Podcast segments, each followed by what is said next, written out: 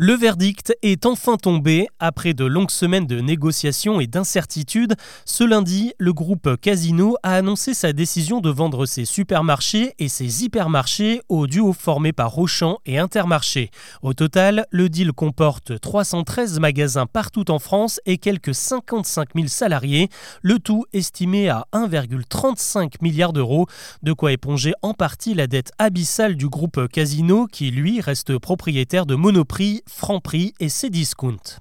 La question qui se pose maintenant, c'est qu'est-ce que Auchan et Intermarché vont bien pouvoir faire de toutes ces surfaces de vente? Eh bien l'idée, c'est tout simplement de se les partager équitablement et surtout favorablement.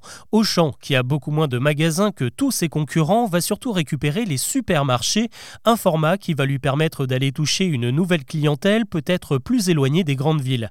Et même si certaines grandes surfaces vont avoir besoin d'un petit coup de neuf, cela reste une aubaine pour pouvoir mettre la main sur des structures déjà existantes depuis 2021, la loi zéro artificialisation nette des sols empêche toute construction de nouveaux magasins à partir de rien.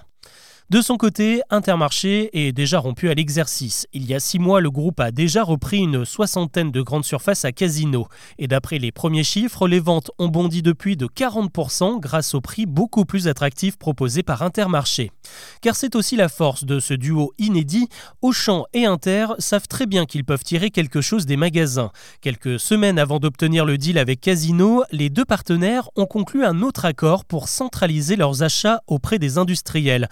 Ensemble, ils représentent désormais 30% des parts de marché, ce qui leur permet de négocier plus efficacement les prix, de quoi donner des sueurs froides à Leclerc, le champion en la matière jusque-là.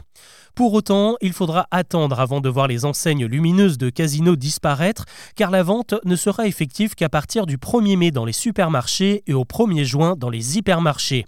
D'ici là, il y aura une autre priorité, car si Auchan et Intermarché ont promis de sauvegarder un maximum d'emplois, ils ne pourraient peut-être pas tous les sauver, notamment dans les entrepôts qui, eux, ne sont pas rentables et potentiellement inutiles, car les deux géants ont déjà leur plateforme logistique un peu partout. Et ce sont ces inquiétudes qui poussent les salariés à à se mobiliser en ce week-end de Noël. Un préavis de grève est déposé dans les entrepôts pour vendredi et dans les magasins pour samedi, de quoi perturber vos courses de dernière minute.